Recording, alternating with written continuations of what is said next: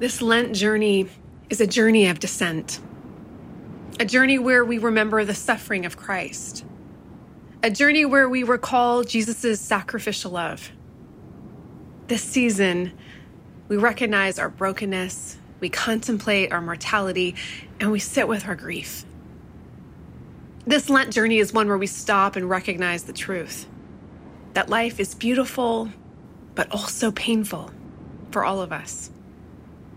Indeed, Easter is on its way, but we're not there yet because this is wilderness time. And though we walk through this wilderness time, we're not lost here as we take the hand of Christ as our guide.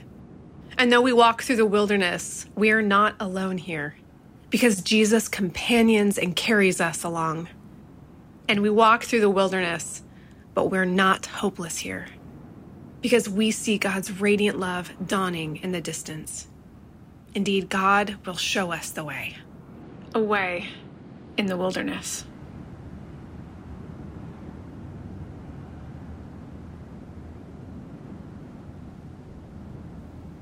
Well, friends, as we continue on in this worship service, a reminder that we are in a season called Lent leading up to Easter. The Lent season is a 40 day journey, not including Sundays, of remembering and reflecting upon and entering into the suffering of Christ, the abandonment of Christ, and the lengths that Jesus will go to on our behalf. As we continue this sermon series that is titled A Way in the Wilderness, it's been our invitation to you to consider all the ways in which you've experienced suffering. Now, this is a topic that I'll confessionally say uh, isn't easy to talk about, to enter into. You know, we live in a culture that uh, tries to distance ourselves from suffering. We'd like to make as many choices as possible to avoid suffering. When we begin to suffer, we, we try to do everything we can to get out of it. And yet, the invitation through this sermon series, throughout these worship services, and in life is an invitation that God extends to us to allow Jesus to walk with us through our wilderness, through our experiences of suffering. As we've gone every single week, we're taking a look at you know, different reasons why we might experience suffering.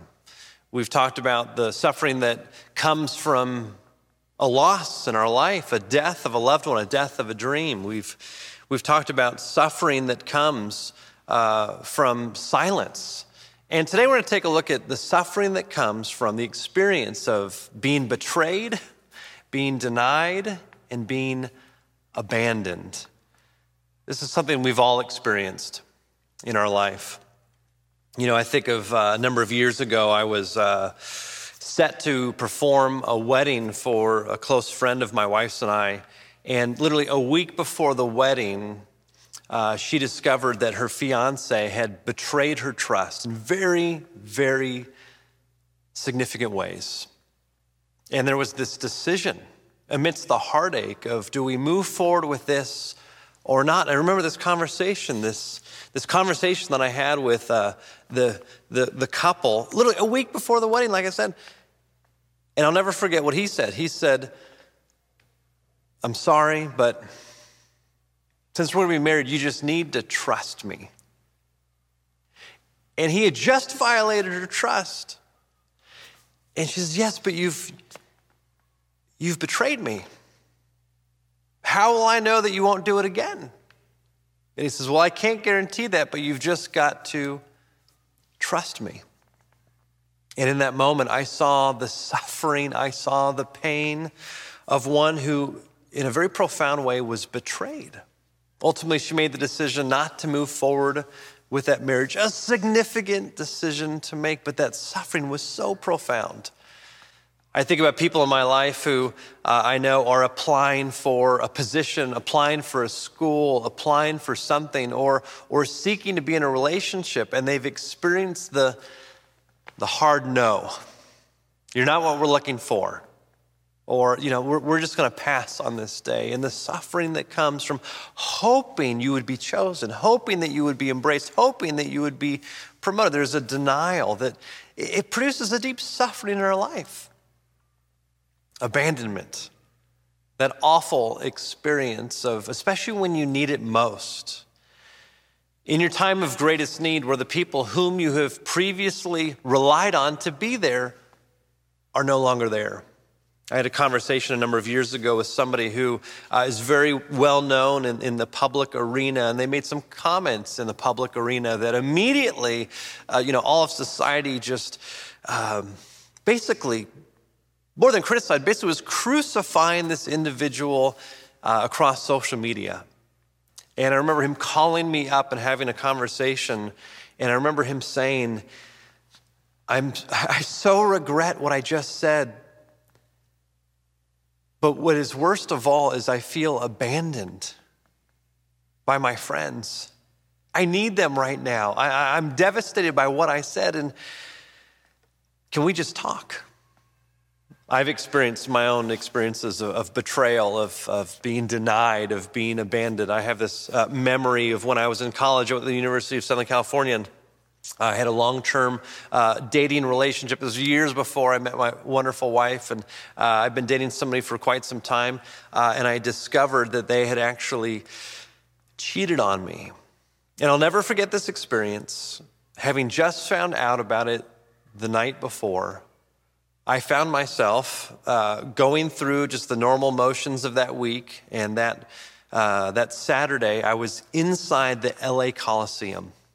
And I still remember this. The, the University of Southern California, my alma mater, was playing in football against Notre Dame. It was one of the biggest games of the year. Nearly 100,000 people packed into that stadium. I'm in the student section, and the experience that I had of feeling so alone, though I was surrounded by tens of thousands of people, it was because the person whom I wanted the love for so much, had abandoned me, had betrayed me, had, had essentially denied me.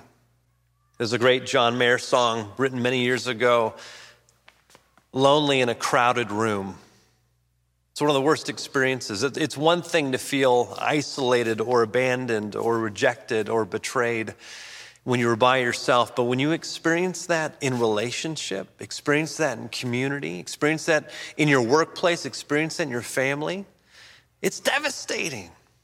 And our hope is today that we would be able to learn, that we would be equipped, that we would be empowered to actually navigate those experiences, perhaps in a different way than we have in the past. You see, it's so easy without God's help to become bitter, to become paralyzed, uh, to become jaded, to be people that are unable to forgive other people, unable to, to gather the strength to move forward, or people who don't even know how to grieve. You know, some of us, we just stuff things down and we just put on a happy face, or we're so devastated, we're, we're as I've said before, we either bury it or we are buried by it. And so, what I want to do today is I want to take a look at three Three experiences of Jesus. They're all found in uh, the gospel according to Matthew. Three experiences where Jesus was betrayed, where he was denied, and where he was abandoned. And the key is, is that we have to see each of these three scenes. If we only look at one, or if we only look at two, we don't get the fullness of the beauty of the splendor, of the glory, of the majestic truth that enables us to experience Jesus walking with us through our wilderness experiences. So let's take a look at the first one. This is Jesus' experience of being betrayed. It's found in Matthew 26, begins in verse uh, 14. Then one of the twelve, the twelve apostles of Jesus, who was called Judas Iscariot, went to the chief priests and said, What will you give me if I betray Jesus to you? They paid him 30 pieces of silver. And from that moment on, Judas began to look for an opportunity to betray him. This, my friends, concludes the reading of God's word. As we say every week, thanks be to God. All right, this is a famous betrayal, perhaps one of the most famous in all of Scripture. We might look at Judas we might say, How could you do that?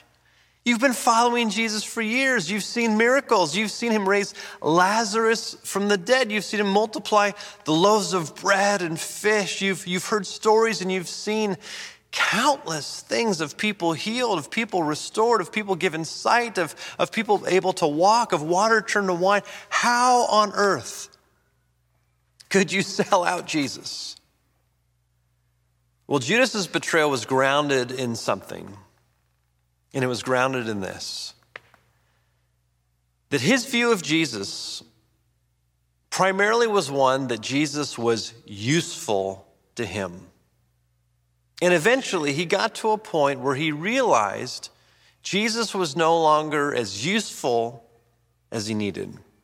You see, remember in the flow of the narrative of Jesus' life, They've been following him for three years. They have expectations that Jesus is going to be the, the Messiah who would overthrow the Roman Empire. He is now just uh, marched in triumphant into Jerusalem. And so they think that he's going to establish God's reign and God's rule on earth, that they're going to overthrow the Roman Empire, that now there's going to be this new physical kingdom, that it would come at the tip of a sword and the days have now gone by, and Judas seems to be thinking, Jesus, when are you going to make your move? You marched in triumphant. I've been following you. I've been, I've been serving you. I, I, I've been doing all these things. When are you going to do the thing that I expect you to do? And that's to overthrow the Roman Empire. And as the days go by, Jesus, he simply continues to teach. He continues to to serve, continues to do miracles. And in that moment, Judas begins to find him no longer useful, and he is willing to sell Jesus off for something that is more useful. Imagine selling off the Son of God for simply 30 pieces of silver. Now, it's very tempting to, to look at Judas and say, I would never do that. But Jesus doesn't allow us to get off the hook so quickly. Take a look at how it continues. This is verse 17. On the first day of unleavened bread, the disciples came to Jesus saying, Where do you want us to make the preparations for you to eat the Passover? He, Jesus, said to them, Go into the city to a certain man and say to him, The teacher says, My time is near. I will keep the Passover at your house with my disciples. So the disciples did as Jesus had directed them, and they prepared the Passover meal. Verse 20 When it was evening, he took his place with the twelve. All of them were there, including Judas. And while they were eating, he said, Truly I tell you, one of you will betray me. I find it so interesting that Jesus doesn't call out Judas by name. He knows that it is Judas who's going to betray him. And in that moment, he simply says, in a general way, one of you will betray me. I am reminded in this moment of the continual invitation that Jesus gives us to, to turn towards God, to turn away from uh, our, our, our acts and our direction of deceit. Even here, at the meal, at the Passover meal, at the Lord's Supper, where we now celebrate communion now in the 21st century, Jesus was still extending an invitation to Judas to turn to him. Remember, in the Old Testament, it says, It's your kindness, Lord, that leads us to repentance. Jesus could have lit him up in front of everybody. He could have said, I knew what you said to the chief priests. You're going to sell me. He could have shamed Judas, but he didn't. He extends an invitation by speaking broadly, giving Judas an opportunity still to turn. But what's so interesting is it's not just for Judas.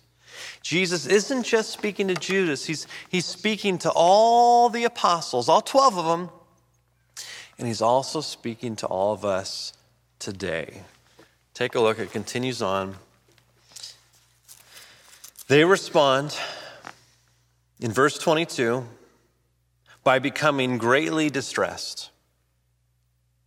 And they began to say to him, one after another, Surely not I, Lord. Now let's pause on this for a moment. It's easy just to brush past this. I believe one of the reasons why they become so distressed is because they've actually been thinking what Judas has now put into motion. You wouldn't be distressed if it didn't hit home. Jesus says to the group, Surely one of you will betray me. If your thoughts have been pure, if your motivations have been pure, if you hadn't had the thought that, gosh, when's Jesus going to make his move? I mean, the enemy is closing in on us. There's rumors that we're going to be not only taken to jail, there's rumors that we're going to be killed. There's, there's a lot on the line, there's a lot at stake. I believe the reason why they were greatly distressed is because every single one of them had thoughts of betraying Jesus. You know, it's been said that the line between good and evil is drawn directly down the center of every human heart. We have the capacity for both good and evil. And when put to the test, when put in pressurized situations, in some cases, when we are betrayed, when we are denied, when we are abandoned, it leads us into a motion where those thoughts can creep in, where we can entertain thoughts that we never dreamed that we would have ever entertained. You know, it's often been said that forgiven people forgive people. I also believe that betrayed people often betray people, that denied people often deny people, that abandoned people often abandon people. We often reflect to the world around us that which we experience from them. Miroslav Volf, a, a phenomenal theologian, writes this in one of his books, A Spacious Heart. He says that forgiveness flounders because I exclude the enemy from the community of humans even as I exclude myself from the community of sinners. Basically, he's saying that we lack an inability to forgive other people when they betray us, when they deny us, when they abandon us, because we separate ourselves and we say, I'll never be like Judas. I'll never sell Jesus out. But Jesus speaks to all the disciples, and I believe through the disciples, through scripture, to all of us today, and says, Do you simply find me useful? And that's a great question for me, for you, for all of us to reflect on. Do we come to Jesus because we simply find him useful? I mean, do we pray to him because we believe that he'll give us what we want? Do we serve him because we believe that in our service and our obedience to him that then we will be blessed? You see Judas had a very transactional relationship with Jesus. I give you this, you give me that. It's a useful transactional relationship. And what that can do in our hearts and our minds and ultimately in our actions is the moment that we find Jesus no longer useful. The moment we begin to see other people who don't love God get the promotion. Uh, the moment we experience God not answering our prayers, or we continue to experience betrayal and denial and abandonment, despite us being faithful, we think, despite us praying to God, we think, it is in those moments that our heart can be like Judas. And those disciples, they were distressed and they didn't make the statement, I would never do that. They asked the question, Surely not I, Lord. Do you have the humility? Do I have the humility? To acknowledge in some areas where I can betray Jesus, where I can slip into simply a transactional relationship with Jesus. That even if I don't act on it, that the thoughts come into my mind of Jesus, where are you? You haven't shown up, you haven't answered. Okay, I'm gonna go a different way. We might not sell out Jesus for 30 pieces of silver, but we might sell out Jesus in a variety of other modern and acceptable societal ways. There's an opportunity for us to look at Jesus to look at how he responded in the midst of his betrayal. He doesn't light Judas up, he doesn't blow him out of the water. He knows it, he acknowledges it, and he extends, even in that moment, an invitation for Judas to turn. But it goes on. Jesus wasn't just betrayed, he was also denied. In fact, it goes on and it says this.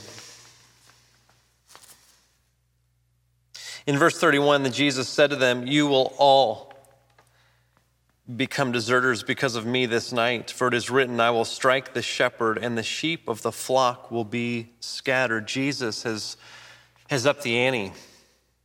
Previously at the table, he says, There's one of you who will betray me. And now, after the meal, he says, Truly I tell you, all of you will desert me. Verse 32 But after I am raised up, I will go ahead of you to Galilee. But then Peter, this is the second scene. Peter says to him, Though all will become deserters because of you, I will never desert you. In that moment, Paul, uh, Peter has this pride, he has this ability, he has this, you know, it, it is this self confidence. Jesus, I will never, I will never desert you, though they might do it. He says that. Though all will desert you, I won't do it. Very different than Judas, but essentially the same thing. Peter doesn't just find Jesus useful, he actually looks at his own life, he looks at his own integrity. He looks at his own moral record and says, Actually, I find me more useful. And I know that this, this is a, a big statement to make, but while Judas found Jesus useful until he wasn't, Peter actually, in this moment, finds Jesus useless. There is no need for strength from Jesus. There's no need for grace from Jesus. There's no need for, for him to say, you know, it is a possibility. Jesus, can you pray for me? Uh, can you give me the strength? Uh, can you empower me? He says, I won't do that.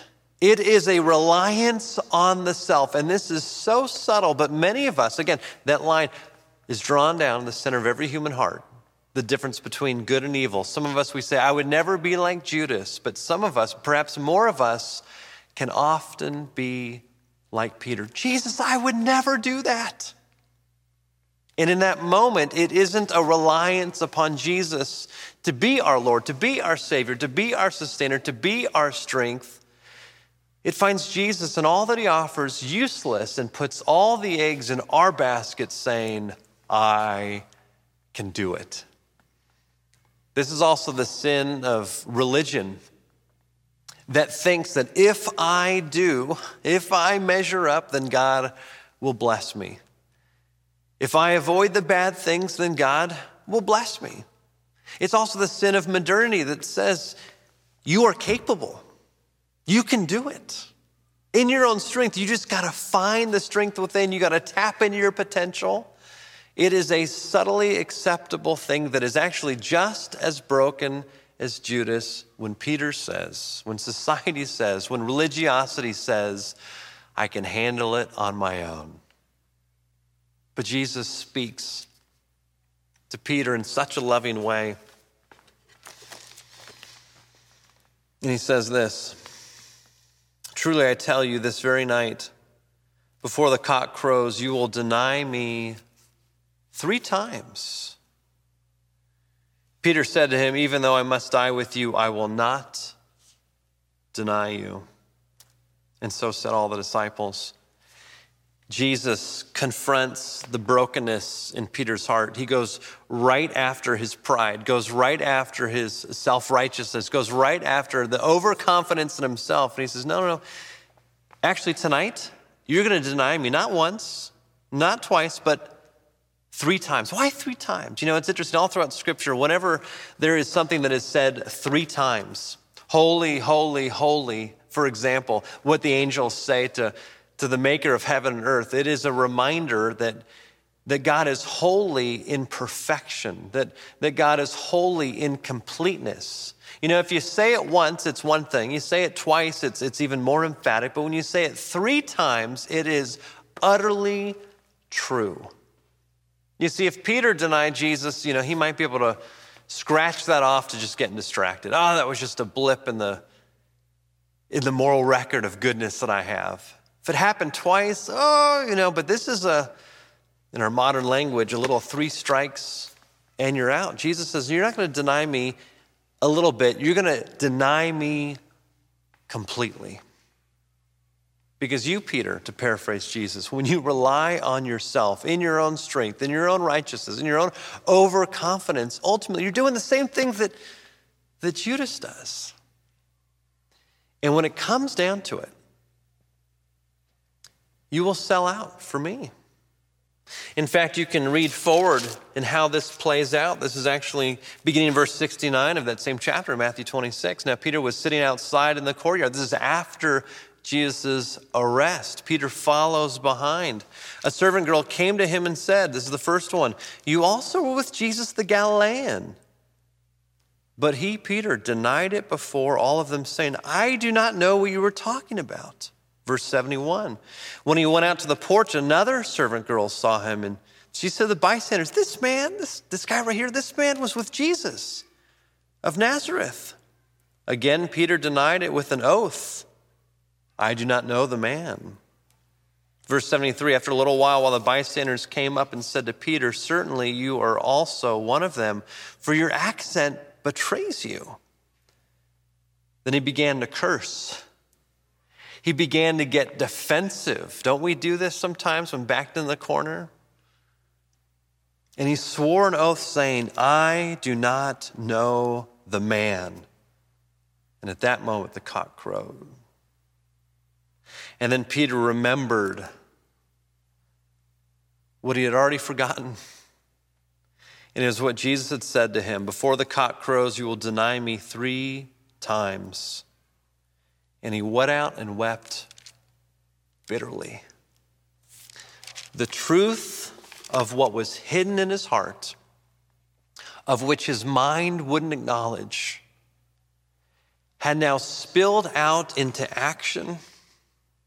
And when confronted with the brokenness, the selfishness, the, the self righteousness, the overconfidence and the self, the pride that Peter had, when confronted with that truth, he went outside and he wept bitterly. In that moment, Judas, Peter, essentially were doing the same things to Jesus. Again, down the line of every human heart is the capacity for both good and evil. Some of us, when, when backed into a corner, when it seems like God has abandoned us, when it seems like God has denied us, when it seems like God has betrayed us, we can be like Judas or we can be like Peter. Again, Judas found Jesus useful until he wasn't. But Peter, he found Jesus in some ways useless because his moral record was more useful. Both of them, Jesus invited. Jesus said, Come to me, turn to me. But it wasn't just the betrayal, it wasn't just the denial, it was also an abandonment. Let's go back a little bit in Matthew 26. In verse 36, then Jesus went with them to a place called Gethsemane. And he said to his disciples, Sit here while I go over there and pray. He took with him Peter and the two sons of Zebedee, this is James and John, and he began to be grieved and agitated. Then he said to them, I am deeply grieved, even to death. Remain here and stay awake with me. He's asked Peter, he's asked James, he's asked John, I'm at the point of death. I'm in the midst of grieving. Just stay awake with me. Be here with me in my greatest time of need. There's experiences that perhaps you have in your life where you've lost a loved one, where you've lost a job, where you've lost an opportunity, you've lost a dream. There is a grief in your greatest time of need. You invite people to be with you. It is the natural part of the human condition to not want to go through that alone. We need to go through our grief in community. And in that moment, Jesus invites some of the closest people in his life to just to be present. I love this. Jesus doesn't say, "Can you solve the problem for me?" which is often our temptation to do so. You know, we just want to fix. Jesus I just want you to be with me. I want you to sit with me. I want you to pray with me. Many of us, we know the story and we know what happens, but in case you've forgotten or you don't, this is what goes on. Verse 39, going a little further, he threw himself on the ground and prayed. My Father, if it is possible, let this cup pass from me, yet not what I want, but you, what you want. So he's already had the experience of letting one know that they would betray him, that, that all would desert him. He's invited both Peter, James, and John to, to, to sit with him and to pray with him. And now he goes to God the Father and he says, Take this cup away from me. Now we need to understand exactly what the cup was that Jesus wanted God to take away from him. You see, in the Hebrew scriptures, there was, there was many cups that are referenced. One of them was the cup of wrath. The cup of wrath was something that was described throughout the Old Testament in very vivid language as the thing that God's enemies would have to eventually drink. That the, the destination, uh, the fruit, the outcome of them denying God and going their own ways ultimately would be a cup of destruction, a cup of judgment. And also throughout Scripture, there's another cup. It is the cup of salvation. Clearly, we want to drink the cup of salvation, not the cup of wrath. And here, Jesus in the garden says, God, take this cup away from me, but thy will be done. The amazing audacity of Jesus to go before God in prayer, to communicate to God the Father and for us to get a window into that Jesus knows that to do the will of the Father is to drink the cup of wrath that God's enemies deserve. He begins to acknowledge just how massive, just how agonizing, uh, just how horrific that will be when he has to drink the cup of wrath as an enemy of God. And yet he says, Not my will be done, but your will be done. Let's continue on. Right after that prayer, it says in verse 40 Then he came back to the disciples and he found them sleeping. The one thing he asked, stay awake. The one thing he asked, be with me. The one thing he asked, pray with me. They fall asleep. They abandon him in his greatest time of need. And he wakes them up and he says to Peter, So could you not stay awake with me just one hour? Stay awake and pray that you may not come into the time of trial. The spirit indeed is willing, but the flesh is weak. Second time he goes and he prays. Again, he went away for the second time and prayed, My Father, if this cannot pass unless I drink it, your will be done. Again, he came and found them sleeping again. They fall asleep again. And then he goes and he prays a third time, saying the same words Father, remove this cup, but not my will, but your will be done. Verse 49 Then he came to the disciples and said to them, Are you still sleeping and taking your rest? Three different times he says, Stay awake.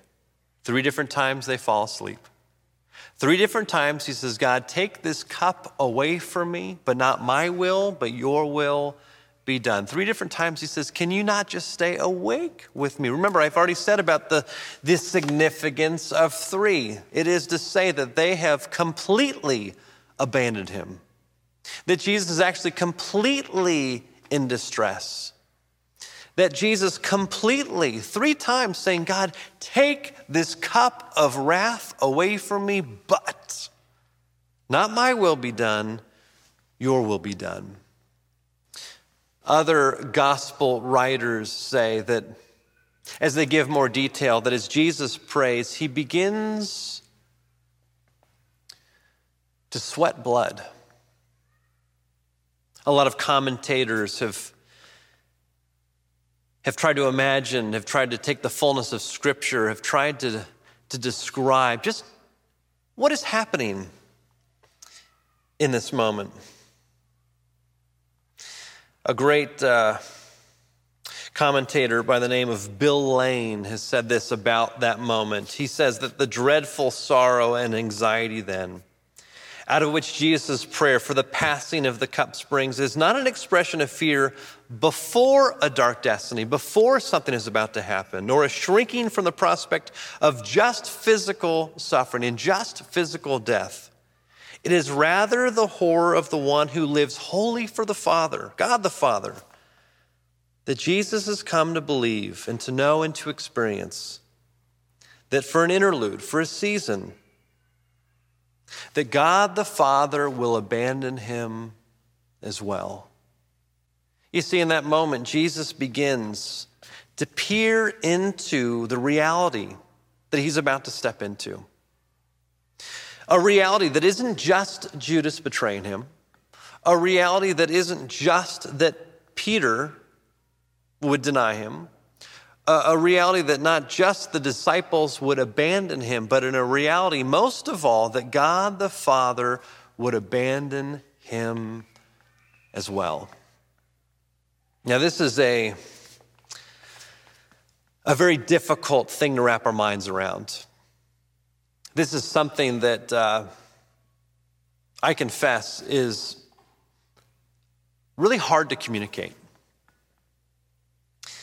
that as we will read in a moment, that on the cross, God the Father completely and wholly abandoned God the Son.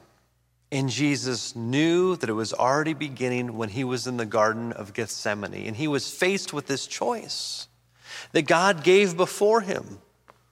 Are you willing to not just be betrayed, not just be denied, not just be abandoned by your friends and those closest to you, but are you willing to be abandoned by me? The one whom we have been in intimate relationship, and the Trinity, the community of one, of God the Father, God the Son, God the Spirit, an eternal relationship that has always existed in perfection, in wholeness, in beauty. God is saying, Are you willing? To drink from that cup. Because the result of that is the experience of a cosmic abandonment. Now, there's a lot of modern writers, and a lot of modern theologians that, that greatly uh, downplay this theological truth that has been embraced for thousands of years. There are many modern theologians that say, no, no, no, no, no, no, no, no. Uh, Jesus on the cross, he was not abandoned by God the Father. No, no, no. Uh, Jesus on the cross wasn't punished by God the Father for the sins of humanity. No, no. God on the cross, uh, uh Jesus the Christ as God on the cross, uh, he was more a, a model of obedience, a, a, uh, an example of what the brokenness of humanity can do. And out of great love for us, he was, he was willing to show us how to, to be faithful to the end. You know, some people have said that to think that God punishes Jesus on the cross is tantamount to divine child abuse. And so there's many today and more people today who are rejecting this idea that Jesus was actually abandoned by God the Father. But I need you to know, and I want to speak clearly to you, that unless we take in the truth that God the Father actually did abandon Jesus on the cross. We'll get to this in a moment. That unless we fully take that in, we will never experience the fullness of what it means to have Jesus walk with us when we are betrayed, for Jesus to walk with us when we've been denied, to walk with us when we've been abandoned. Because here's the truth I, I've experienced betrayal. I've experienced denial. I've experienced being abandoned. Also, I am one who has been a betrayer of other people. I've betrayed people's trust. I, have denied other people. I've abandoned other people in my humanness, in my brokenness. I have done that. I'm going to do it again. It's the reality of the human condition.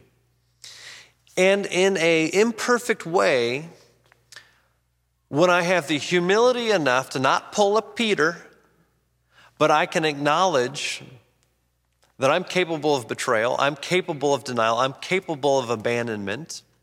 When I have the humility to do that, when you have the humility to do that, you actually can relate to other people when they experience betrayal, when they experience denial, when they experience abandonment, but you can only relate to them in a partial sort of way. You can say, Yes, I've experienced this. This is how I've experienced this. Though I'm not in your shoes, though I'm not in your head, though my heart is not your heart, I can relate to it. I can sympathize with it, but not completely. I can, in a partial way, in a fragmented way, in a, in a relational way, I can, I can acknowledge it. And yet, there is only so far we can go to understand what somebody else's experience of being betrayed, being denied, and being abandoned was like. But Jesus is altogether different. And unless we fully comprehend, unless we fully take in the fact that Jesus actually was abandoned on the cross by God the Father, we won't fully grasp just how different Jesus actually is. And if we don't take that in, if we just think that Jesus was a model for us, a great teacher, a great leader, perhaps, yes, God in the flesh, but it wasn't God punishing him or God abandoning him because of the brokenness of humanity. If we don't fully acknowledge that, then Jesus, in our minds, never can truly understand what we're going through. And when we experience betrayal, when we experience denial, when we experience abandonment, we don't fully experience how Jesus is actually walking with us through the wilderness. And we don't turn to Jesus. We turn to other things. When we downplay what Jesus has done, perhaps formally we found him useful, but in the pressure cooker of the moment when we've experienced loss and grief and suffering, we pull a Judas we sell them out. Or in some ways, we are faced with the pressure cooker of, of a situation, a season, a loss, the betrayal, denial, abandonment. We, we, we pull a Peter. We rely on our own strength. We're overconfident of our ability to do things on our own. But when we take in what actually happens, beginning in the Garden of Gethsemane, all the way through the cross, we begin to see that it wasn't just people that betrayed Jesus and denied Jesus and abandoned Jesus, but it was God the Father doing something cosmic that Jesus didn't just unknowingly fall into as a victim, but was fully aware of and chose to enter into it. It gives you a strength unlike anything else. You see, Isaiah 53 can help us understand exactly what is going on. Isaiah 53 is a prophecy hundreds of years before the birth of Jesus. Speaking about Jesus, Isaiah writes, inspired by the Holy Spirit, He, this is Jesus, was despised and rejected by others. We've just read that. He was a man of suffering and acquainted with infirmity. And as one from whom others hide their faces, he was despised, and we held him of no account. Surely he has borne our infirmities, he has carried our diseases, yet we accounted him stricken, struck down by God, and afflicted.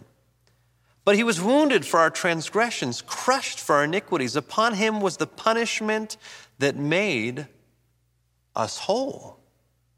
And by his bruises we are healed.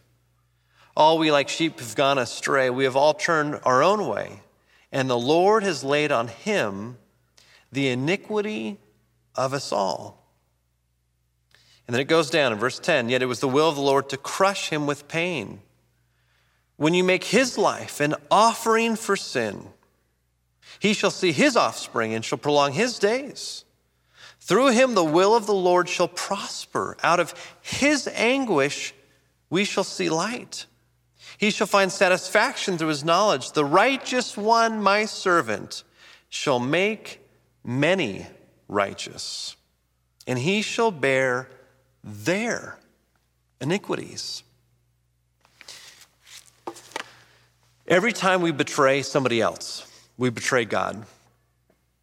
Every time we deny somebody else and abandon somebody else, we deny and abandon God. As a result of that, there is a universality of sin, of brokenness, of all of us missing the mark. All of us have the capacity to be a Judas, all, the, all of us have the capacity to be a Peter.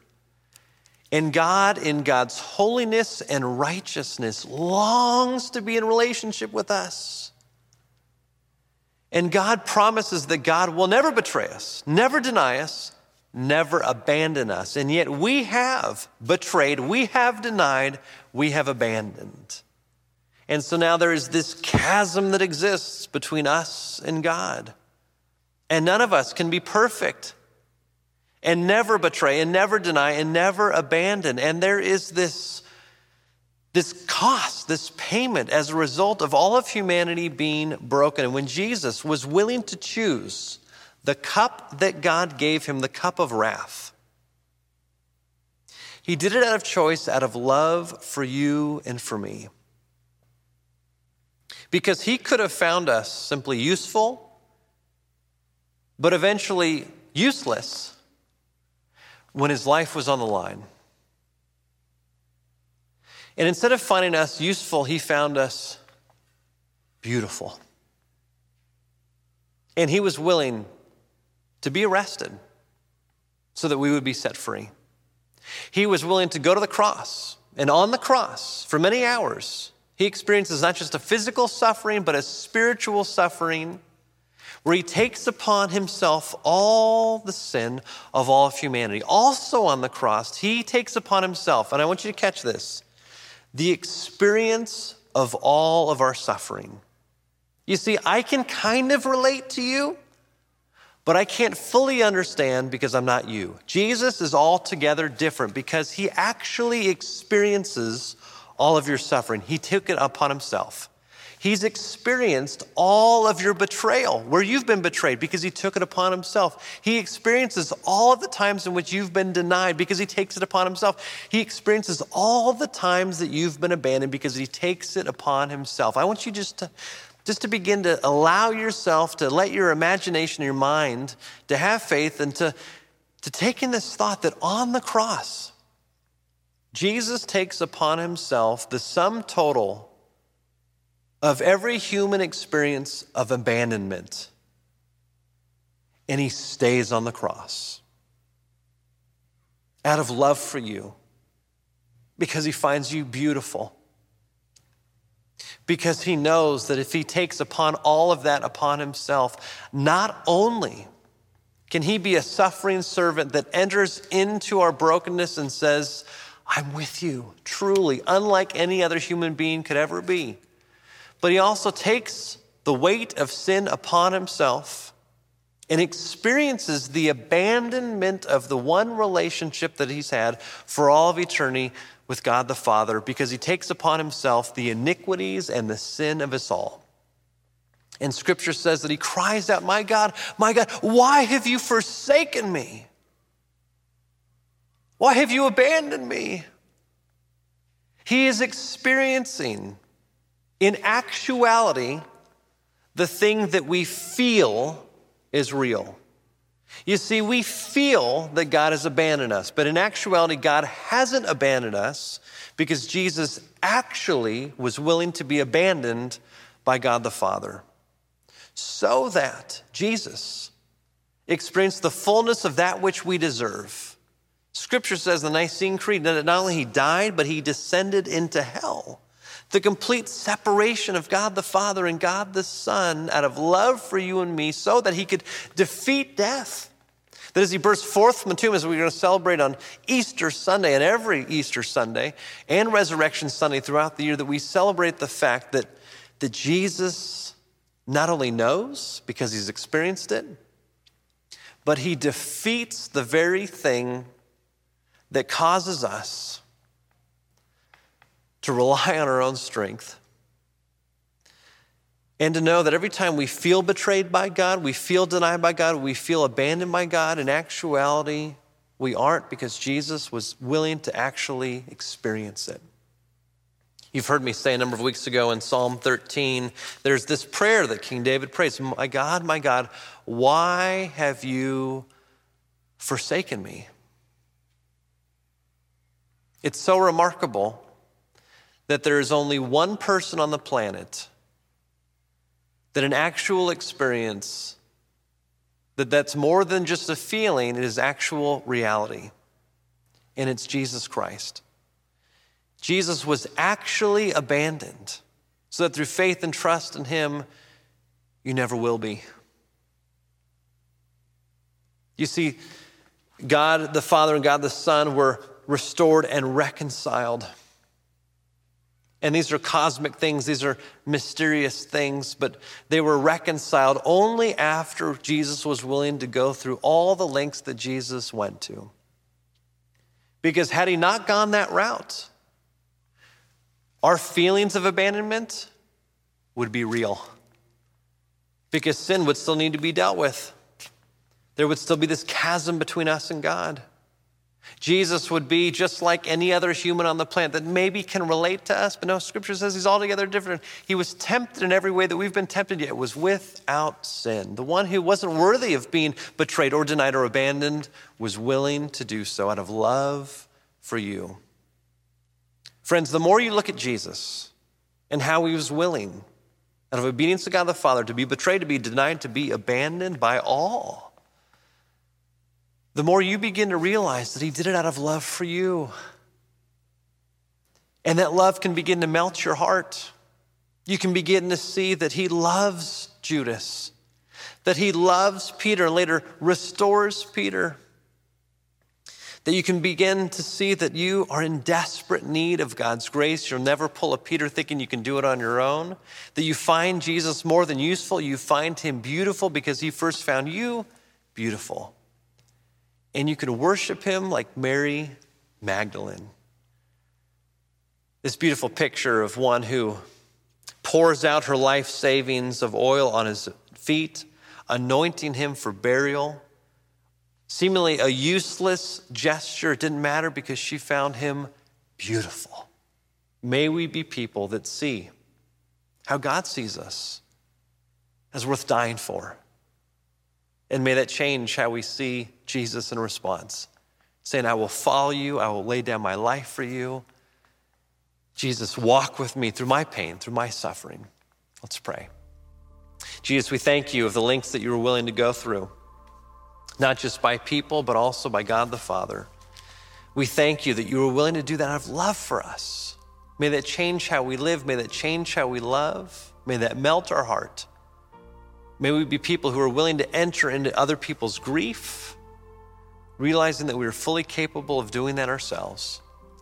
Jesus, we love you. It's in your name we pray. Amen.